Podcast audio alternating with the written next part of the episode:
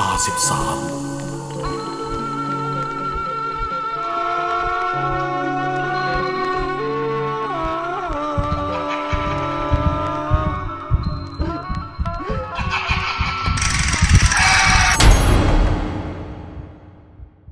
ขวัญผวาในคืนลอยกระทง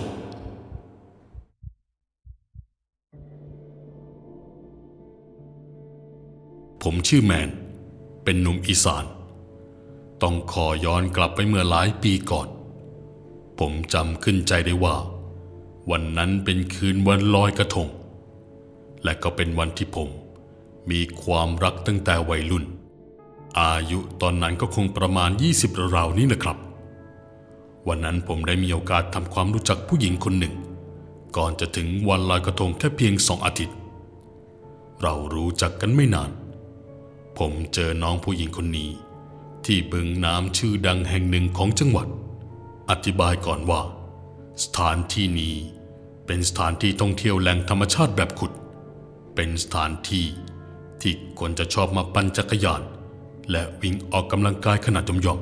ๆและในทุกปีก็จะมีการจัดกิจกรรมลอยกระทงขึ้นที่นี่แหละครับ ในเย็นวันนั้นที่ผมเลิกเรียน และขี่รถไปหาที่นั่งเล่นกับนิก เพื่อนสนิทของผม พอเริ่มตกเย็น อากาศเริ่มหนาว ก็แยกย้ายกันกลับ ผมที่เดินออกมาเอารถ ซึ่งจอดไว้ตรงข้างๆศาลาท่าน้ำตอนนั้นบังเอิญว่าตัวเอง เหลือไปเห็นผู้หญิงคนหนึ่ง หน้าตาออกไม่มวย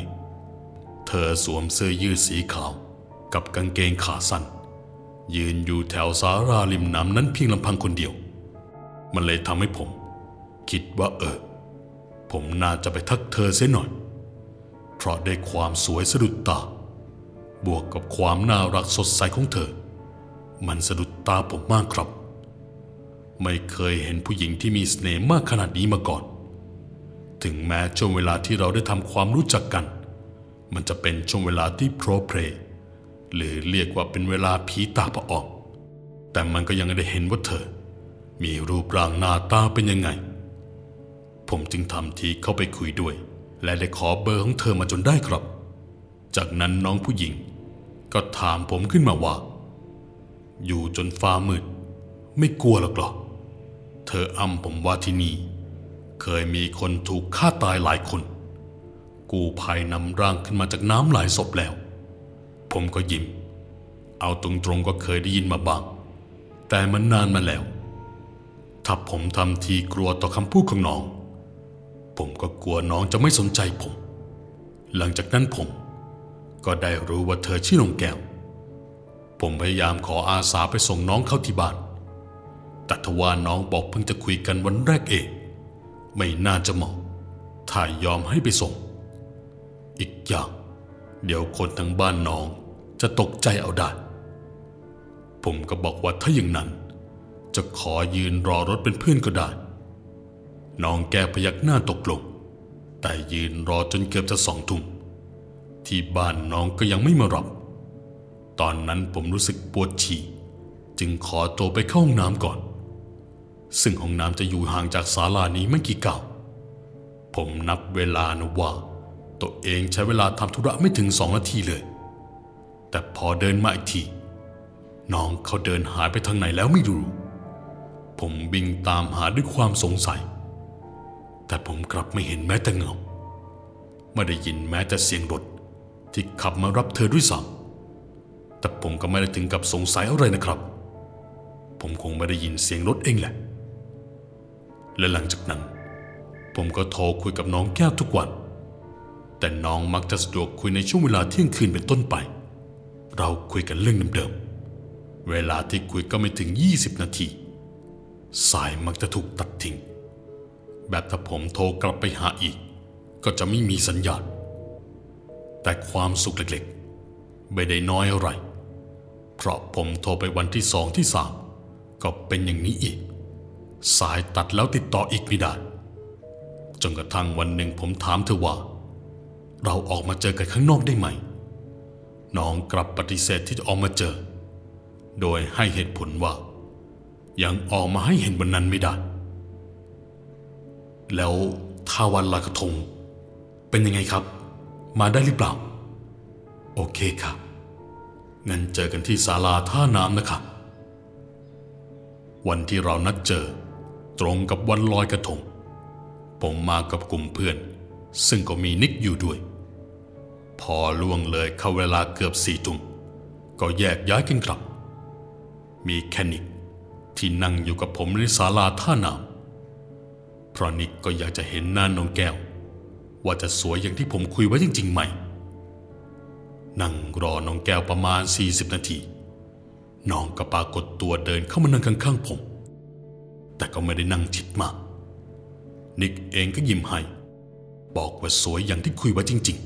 ๆ ผมนั่งคุยอยู่กับเธออยู่ที่ศาลาท่าน้ำนานรวมชั่วโมง ในขณะที่คนเดินผ่านไปผ่านมา เริ่มหันมามองผมกับน้องแก้วเป็นตาเดียว เฮ้ยเฮ้ยนิก คนพวกนั้นเขาหันมามองเรากันทำไมวะ คิดมากไปเปล่า คนพวกนั้นไม่ได้มองเองหรอก ก็น้องแก้วของเองอะน่ารักสักขนาดเนี้ย จะมาให้พวกนั้นมองได้ยังไงวะ เออเออ มันก็จริงของเองว่ะ สักพักคนที่มานั่งฟังตรงข้าม ก็เดินมามองพวกเราด้วยความชงนสงสัย พวกนั้นเดินเข้ามาถามผมว่ากำลังนั่งคุยอยู่กับใคร เพราะพวกเขานั่งมองอยู่เป็นนานสองนานแล้ว ก็ไม่เห็นใครเลย พอมีคนถามพวกผมอย่างนั้น ก็ทำให้เกิดความไม่พอใจขึ้นก็ในเมื่อเห็นกันอยู่ว่า นั่งคุยอยู่กับสาวที่เพิ่งจีบกัน ผมก็พานคิดว่าคอมเมนต์ผม เขาคงชอบสาวที่ผมจีบละมั้ง แต่เมื่อผมหันหลังไปมองน้องแก้ว ว่าน้องแก้วได้มองผู้ชายที่ถามอยู่หรือเปล่า ผมก็เห็นว่าน้องแก้วยายไปนั่งหลบมุมอยู่ตรงข้างในลึกๆของศาลาแล้วละครับ พวกพี่ไม่เห็น หรือกวนผมกันแน่ครับ ผมก็คุยกับน้องสาวคนนั้นไง พี่มีอะไรหรือเปล่าครับ ในใจของผมตอนที่ต่อออกไปอย่างนั้น ใจก็เต้นดังตุบๆ ไม่ใช่ว่าผมกลัวเขานะ แต่มันสั่นสู้ พอรู้สึกว่าตัวเองกำลังถูกหาเรื่อง ยิ่งอยู่ต่อหน้าสาวแล้วด้วย มันยิ่งทำให้ผม หัวหดไม่ได้ผมกับนิกเราสองคนหันมองหน้ากันประมาณว่าสี่คนเลยนะ จะไหวหรือเปล่า แต่ในขณะที่ผมรอให้พวกเขาเปิดจู่ๆสิ่งที่เราคิดก็ผิดทั้งหมดครับ พวกเขาได้ตอบมาว่า เอ้ย วกน้องคุยกับพีเหรอ พวกพี่ไม่เห็นจะมีใครเลย หมายความว่ายังไง พวกผมไม่เข้าใจ ผมชี้ไปที่น้องแก้วที่ยังคงนั่งหันหลัง แต่พอพวกนั้นเดินมาดูไกลๆก็พากันตะโกนเอะอะโวยวายวิ่งออกจากศาลาอยังไม่ทันนัดหมายจนผมต้องรีบวิ่งออกไปถามคนพวกนั้นว่า วิ่งหนีอะไรกัน แล้วหนึ่งในคนกลุ่มนั้นได้ชี้ไปที่นงแก้ว เขาร้องบอกออกมาว่า ผู้หญิงที่นั่งหันหลังอยู่นั่นน่ะ เป็นผี เชื่อไม่เชื่อก็ตามใจ แต่พวกเขาเห็นตำตาเลยว่า ตอนน้องหันมามองมันน่ากลัวมาก ชนิดที่ว่าหันมาเพียงแต่หัว แต่ตัวไม่ได้หันมาตาม พอได้เห็นพฤติกรรมของคนพวกนั้นที่วิ่งหนีไป ผมก็ไม่เชื่อ เอาตามจริงนะ ผมคิดว่าพวกเขาน่าจะเมายา เพราะวัยรุ่นแถวนั้น ผมเคยเห็นว่าเป็นอย่างนั้น ผมก็ตัดสินใจเดินกลับไปบนศาลา แต่ไอ้นิกหายไปไหนแล้วไม่รู้ ผมก็พยายามโทรหานิก แต่นิกก็บอกว่ามันกลับจากนั้นตั้งนานแล้ว เอาไอ้ชาติ เอ็งยังไม่กลับอีกเลยนัดน้องแก้วไว้ แล้วน้องเข้ามายังล่ะคำพูดของนิก ดูแปลกชอบกล ผมเลยบอกว่าถ้าอย่างนั้นค่อยคุยกัน จะไปคุยกับน้องแก้วต่อ ซึ่งน้องแก้วก็หันกลับมามองผมแบบปกติเลยครับ คุยคุยกันท่ามกลางไฟสลัวสลัวที่นี่แทบไม่มีใครอยู่แล้ว จะมีก็แต่คนขายกระทงกับของกินเล่น เดินขนโต๊ะเก้าอี้กลับขึ้นรถผมหยิบมือถือขึ้นมาแอบถ่ายรูปน้องแก้วไว้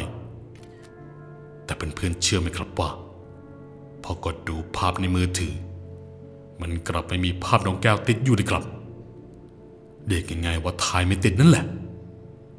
ผมเคาะโทรศัพท์ด้วยความหงุดหงิดกล้องมือถือเราเป็นอะไร พอลองถ่ายอีกทีก็ไม่ติด แต่พอแผนกล้องไปถ่ายวัตถุอย่างอื่นก็ติดปกติ แล้วจู่ๆน้องแกก็พูดขึ้นมาว่าทำยังไงก็ถ่ายไม่ติดหรอกค่ะ แก้วเคยลองถ่ายตัวเองแล้ว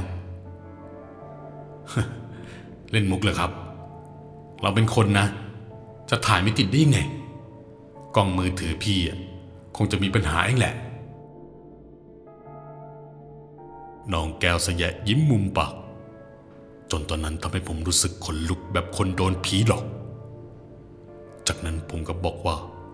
ขยับมานั่งติดกับพี่เลยได้ไหม ลองมาถ่ายรูปคู่กัน น้องแก้วทำตามที่ขอ พอผมได้ใกล้ชิดกับน้องเขา ยอมรับเลยว่าตอนนั้นใจเต้นตุบๆ มันบอกไม่ถูก ไม่ได้ตื่นเต้นหรืออยากจะคิดรุนแรงแต่อยากเก็บภาพคู่เอาไว้อวดเพื่อนว่า สาวที่ตัวเองคุยอยู่สวยขนาดไหน สมัยนั้นมือถือผมไม่มีกล้องหน้า ผมจึงหันกล้องแล้วถ่ายรูปเราสองคน ยิ้มอยังมีความสุขมาก แต่พอหันหลังกล้องกลับมาดูรูปที่ถ่าย หัวใจของผมมันหายไปเลยครับ พอในภาพนั้นไม่มีน้องแก้วอยู่เลย มีแค่ผมที่นั่งยิ้มแป้นถ่ายรูปคนเดียวเหมือนคนบ้าแถมยังเอามือโอบอากาศไว้ ผมหันไปมองที่น้องแก้วอีกครั้ง เห็นน้องแก้วขยับตัวออกห่างจากผม และตอนนั้นน้องเบือนหน้าไปอีกทาง ผมหายใจเอาลมเข้าปอดเยอะไปนึกถึงคำพูดของคนกลุ่มนั้น ที่บอกว่าน้องแก้วเป็นผี ผมจึงพูดกับน้องแก้วว่า ภาพเมื่อกี้พี่ถ่ายติดแค่พี่คนเดียว ไม่มีน้องอยู่ในเฟรมเลย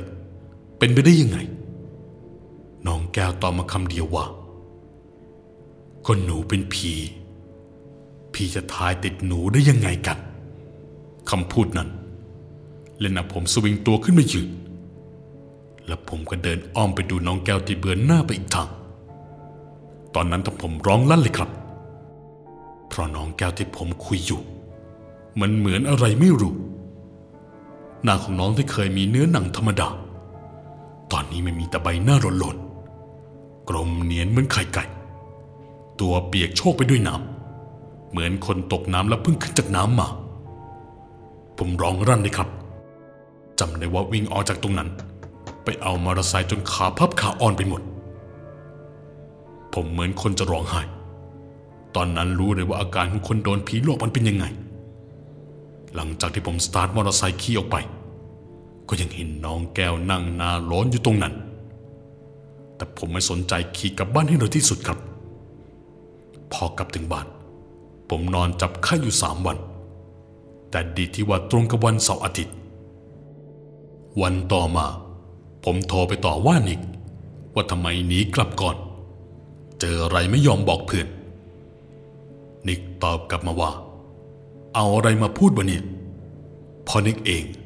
ก็กลับบ้านไปตั้งแต่สี่ทุ่มตั้งแต่ตอนแยกย้ายกับกลุ่มเพื่อน และถ้าไม่เชื่อ ก็ลองไปโทรถามเจี๊ยบ แฟนของนิกได้ เพราะอยู่ด้วยกันตลอด ผมก็ไม่เข้าใจว่านิกทำไมถึงพูดแบบนั้น ทั้งที่เมื่อคืนผมก็นั่งอยู่กับนิกที่ศาลานั้นแท้ๆผมเล่าให้แม่ฟัง แม่บอกว่าไม่แปลกหรอก เพราะพวกผีวิญญาณ สามารถจำแรงกายเป็นคนที่เรารู้จักได้ หลังจากที่ผมวางสาย ผมตัดสินใจโทรไปที่เบอร์น้องแก้วอีกครั้ง ในช่วงกลางวันแสกๆจากที่เมื่อก่อนโทรหาได้แค่ช่วงฝ่ามืดด้วยความรู้สึกที่มันทั้งกลัวทั้งเสียขวัญ แต่ผมก็อยากรู้ว่าไอ้เบอร์เนี่ย น้องเขาให้มามามัว หรือมันเป็นเบอร์ของน้องเองกันแน่ เพราะผมก็คุยกับน้องเบอร์นี้ทั้งสองอาทิตย์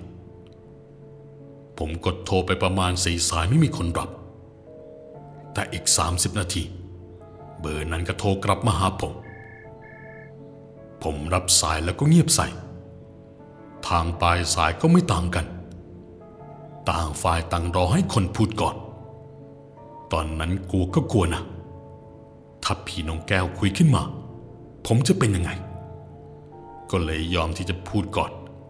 เพราะตัวเองก็เป็นคนอยากรู้เอง เออเออเบอร์ใครครับ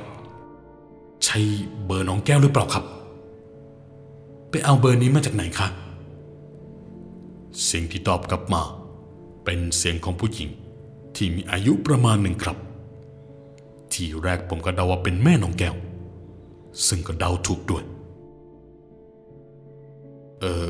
น้องแก้วเป็นคนให้เบอร์นี้มา เราสองคนนัดเจอกันที่งานลอยกระทง ตกลงว่าน้องแก้ว ยังมีชีวิตอยู่หรือเปล่าครับ ผู้หญิงคนนั้น ถามผมกลับมาว่าจะเชื่อได้ยังไง ว่าน้องแก้วเป็นคนให้เบอร์ผม ก็ในเมื่อน้องแก้วเสียชีวิตไปแล้วเมื่อเกือบสามปี และแก้วที่ผมถามถึง ก็คือลูกสาวของป้าแกเอง ผู้หญิงคนนั้นตอบกับผมมาอย่างนี้ครับ และนั่นก็เป็นคำตอบที่ผมคิดเอาไว้แล้วว่าน้องแก้วต้องตายไปแล้ว ไม่อย่างนั้นจะมาหลอกผมได้ยังไง แต่ผมแค่อยากรู้ว่า เธอเป็นอะไรตาย เพราะแม่ผมบอกให้ไปทำบุญให้เขา จะได้ไม่ต้องติดค้างอะไรเพราะเขาคงมาขอส่วนบุญ แต่แม่น้องแก้วก็ถามผมนะว่า อยากรู้ไหมว่าแก้วเสียชีวิตเพราะอะไร แต่พอผมถามแม่น้องก็บอกว่า ถ้าอยากรู้ก็ให้ไปตามที่อยู่นี้ดู เรื่องมันยาว จากนั้นก็ตัดสายจริง วันรุ่งขึ้น ผมก็คอยนิกเดินทางไปเป็นเพื่อน แต่ยังไม่ได้เล่าว่าผมเจออะไรมา เพราะเดี๋ยวเพื่อนจะไม่ยอมไปด้วย ซึ่งเมื่อผมไปถึงบ้านของน้องแก้ว ก็แทบไม่อยากจะเชื่อเลยว่า เรื่องมันจะพีคเสียยิ่งกว่าพีคอีกครับ มันราวกับบ้าบ้านของน้อง ไม่มีคนอยู่อาศัยแล้ว มันเหมือนบ้านร้างต้นไม้ขึ้นเต็มไปหมด ไม่มีการตัดไอชาติ นี่เรามาถูกหลังหรือเปล่าวะในเองลองโทรเบอร์นั้นทีดินิกถามขึ้น แต่คราวนี้คนที่รับสาย กลับกลายเป็นว่าไม่ใช่เสียงคนเดิมครับ มันเป็นเสียงของชายคนหนึ่งถามขึ้นมาว่า โทรมาหาใคร เห็นเบอร์นี้โทรมาตั้งแต่เมื่อวานแล้ว ผมก็เลยคาดว่าเขาน่าจะเป็นพ่อของน้องแก้ว ผมจึงบอกว่าเรื่องมันเป็นมายังไง พ่อน้องแก้วเดินออกมาจากบ้านหลังนั้น ไม่ยอมเปิดออกมาคุยกับเรา สนทนากันผ่านรั้วอย่างที่คนไม่ไว้ใจกัน แรกๆพ่อน้องแก้วเขาก็ไม่เชื่อที่ผมพูดนะ เพราะเขาบอกว่าเคยมีผู้ชายอายุประมาณ 30 เดินทางมาหาเขาถึงบ้านแล้วก็พูดแบบเดียวกับที่ผมพูดพอเขาเลยไล่กลับ แต่กับผมเนี่ย เห็นเบอร์ขึ้นมาว่ามีคนรับสาย แล้วพูดคุยกันหลายนาที ก็เลยตกใจ พอเช็คดูช่วงเที่ยงคืน มีการโทรคุยกันทุกวันจริง ๆ พ่อเขาจึงยอมคุยด้วย พ่อของน้องได้เล่าว่าน้องแก้ว จมน้ำตายในคืนวันลอยกระทง และไม่มีใครรู้ว่าน้องแก้วพลัดตกจากน้ำหรือมีคนทำร้ายน้อง เพราะพ่อของน้อง เชื่อว่าไม่น่าจะใช่อุบัติเหตุ น่าจะเป็นเพราะถูกทำร้ายมากกว่า แต่คนที่ทำร้ายน้อง เป็นลูกของผู้มีอิทธิพลทำให้เรื่องเงียบและพ่อของน้อง ก็ไม่สามารถทวงความยุติธรรมให้น้องได้ และแม่ของน้องแก้ว ก็ตรอมใจตายไปเมื่อหลายปีก่อนแล้ว โอ้โหคำพูดนี้ของพ่อน้อง เล่นเอาผมสะดุ้งตกใจเพราะเมื่อวานเพิ่งคุยสายกับแม่น้อง ในตอนยืนคุย ผมมีความรู้สึกว่ามีคนแอบมองผมอยู่ตลอดเวลา ตัดสินใจเงยหน้าไปมองที่หน้าต่างชั้นบน เห็นและจำได้ว่าเป็นน้องแก้ว ยืนจะงกหน้าเอามาแอบมองอยู่หลายครั้ง ผมได้แต่ยืนนิ่ง คิดในใจอย่าได้มาล้อกันอีกเลย และผมจะทำบุญไปให้ ส่วนนิกที่ยืนฟังก็หน้าซีดไปเลยครับ หลังจากนั้น เชื่อไหมว่าพอถึงเวลาเที่ยงคืนทีไรก็มักจะมีเสียงแปลกๆเกิดขึ้นในโทรศัพท์มือถือของผม อย่างเช่นเสียงเหมือนมีสายโทรเข้ามาในมือถือ พอเดินไปดูก็ไม่มีใครโทรมา รวมถึงกล้องที่เปิดขึ้นมาถ่ายเอง ทั้งที่ผมไม่ได้จับโทรศัพท์เลยสักนิดทำให้ผมหลอด และมีความรู้สึกว่าน้องแก้ว อาจจะอยากให้ผมโทรหา ผมกลัวและจิตตก ตัดสินใจขายมือถือเครื่องนั้นทิ้ง และหักซิมเดิมทิ้งไปด้วย วันต่อๆมา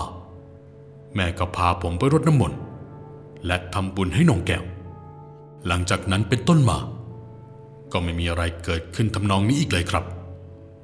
ไม่มีใครโทรมาตอนเที่ยงคืน ไม่มีอาการกล้องมือถือเปิดขึ้นเองเลยครับ และเรื่องราวทั้งหมดก็จบลงเพียงเท่านี้